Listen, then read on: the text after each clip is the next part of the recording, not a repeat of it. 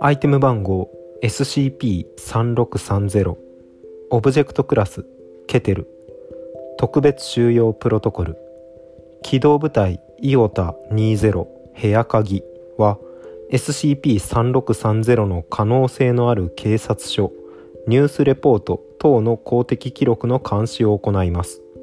しかし SCP-3630 実例のほとんどはほぼ自己収容状態にあるため監視は主に SCP-36301 および SCP-36302 実例に SCP-3630 の発生につながった出来事の記憶がないことを確認することにあります。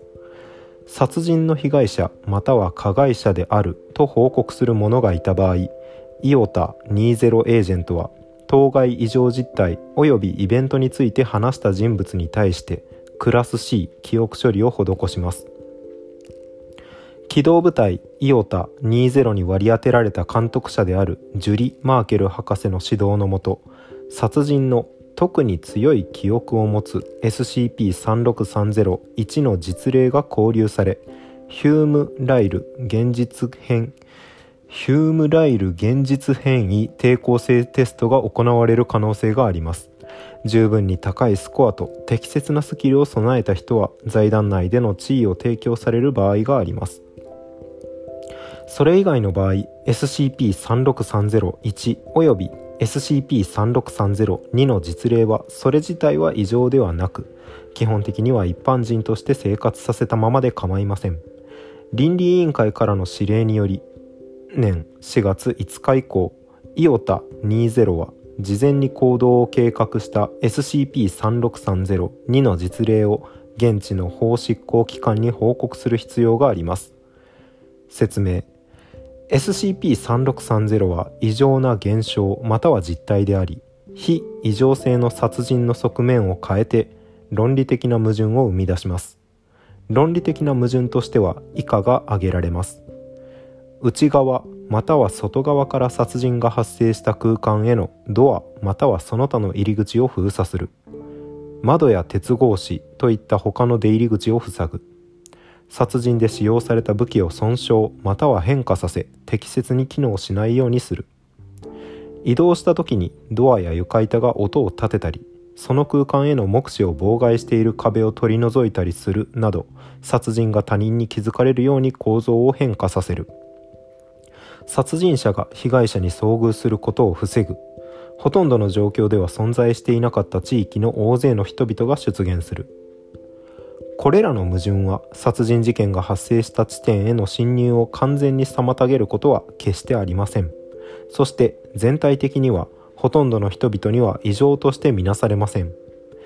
SCP-3630 によって生じた変化に気づいた人々の大半はヒュームライル現実変異抵抗性テストで90点以上を獲得した財団職員です。これらの論理的な矛盾が導入された後殺人自体は存在しなくなり犠牲者は死亡しません。これら以前の犠牲者は SCP-36301 として分類されます。SCP-36301 は通常犯罪の記憶を失い殺された建物または空間の他の場所から現れます。死亡またはその後の期間を目撃した他の人も殺人事件の記憶を持たず異常が発生したことを認識しません。殺人を犯した人々は発生した出来事の記憶も持たず SCP-3630-2 として分類されます。もし殺人が発生する前に計画されていた場合 SCP-3630-2 は以前の計画では予期していなかった出来事。しばしば場所を間違った。タイミングが不適切だった。といった曖昧かつ一貫性のない理由を挙げます。が原因で状況が変化したと信じます。発見経緯。SCP-3630 は以前の SCP での作業により CK クラス世界再構築シナリオの影響を認識するよう訓練されヒューム・ライルのスコアが101だったバーガンディ・ローウェル博士が元研究助手ヴァレリー・カインドによってサイト140のオフィスで殺害された時に発見されました。廊下の男性用トイレから出てきたローウェルはイベントの記憶を保持しサイトのセキュリティに報告しました。彼のオフィスに着くとドアが外側から鍵をかけられていたことが発覚しましたが研究室から退出した兆候はありませんでした。サイトの食堂で彼女が見つかった後カインドは部屋の外見が気に入らなかったため殺人の試みを延期したと主張しました。イベントの状況によりサイト140エージェント M カーターは1年前2年前に SCP と遭遇したために断続的に監視していた民間人のカーラ・ベイカーが関与するイベントを思い出しました。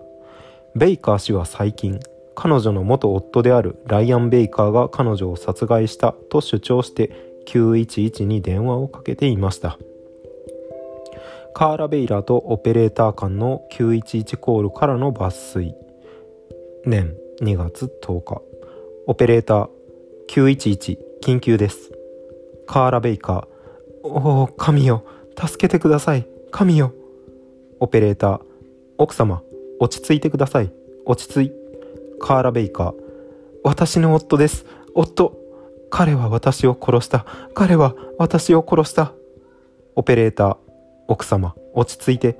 あなたは怪我をしていますか？今救急車を送っています。カーラ・ベイカー。わわかわかりません。私にはわかりません。出血は知っていません。オペレーター。なるほど。どこで怪我をしましたか？怪我をした場所を見つけることができますか？カーラ・ベイカー。胸彼が撃った。私は撃たれた。私の胸。なぜ私はあなたと話せるの？オペレーター分かりました。今救急車が近づいています奥様。あなたの夫がどこにいるか知っていますか？カーラ・ベイカー。彼は5秒間の沈黙。オペレーター奥様。カーラ・ベイカー。彼はちょうどここにいました。ああ神よ。私たちは玄関の方にいて彼は裏庭に走っていった。彼はオペレーター通話は切らないでください奥様。カーラ・ベイカー。私は死んだ。私は確かに死んだ。どうして何が起こってるの？私は死んだはずなのに。現場に到着した緊急救急隊員はベイカー氏の症状は最近の離婚によるストレスに起因する。精神精神病的破壊の結果であると考えており病院で5年間監視されました。病院での治療が終了するとベイカー氏は現状が真実であると考え異常を認めるさらなる兆候を示しませんでした。調査の結果ヒューム・ライルのスコアが97だったエージェント・カーターは以前は屋外だったベイカー氏の玄関が壁に囲まれていたと報告しました。キッチンからベイカー氏の殺害位置に通じるドアの両側には両側にもデッドボルトが追加されていました。ベイカー氏の財務記録には回収やデッドボルトに関連する購入は一切示されておらず彼女の隣人は彼女の住居の外は昨年大きな変化がなかったと報告しました。パラドックス未収容死体現実改変蘇生記憶影響のタグがついてます。注釈が一つ。ベイカー氏は SCP との遭遇後にクラス B 記憶処理を受けました。どこだ？イベントの状況によりサイト140エージェント M カーターは1年前2年前に SCP と遭遇したために断続的に監視していた民間人のカーラ・ベイカーが関与するイベントを思い出しました。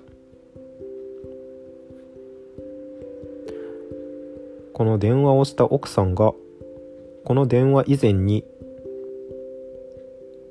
SCP 何かの SCP オブジェクトと接触していた。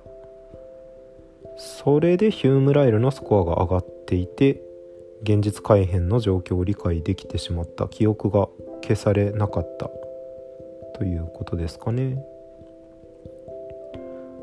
殺人をなかったことにする。SCP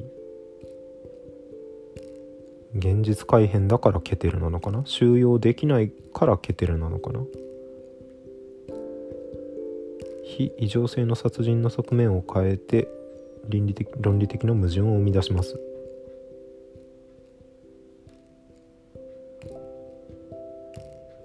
殺人の特に強い記憶を持つ SCP-36301 の実例が交流され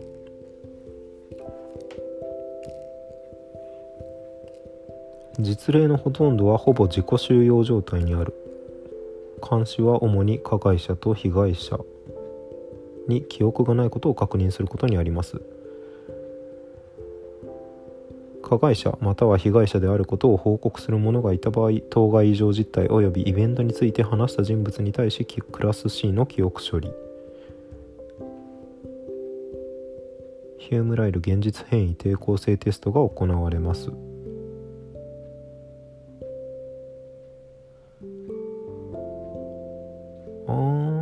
実例の中でも財団に雇おうとするってことか。特にスコアが高いと財団で働きませんかって言ってくれるってことですね。オファーが向こうから来ると。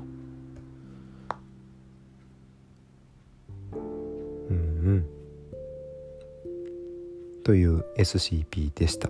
ではまた次回お疲れ様です。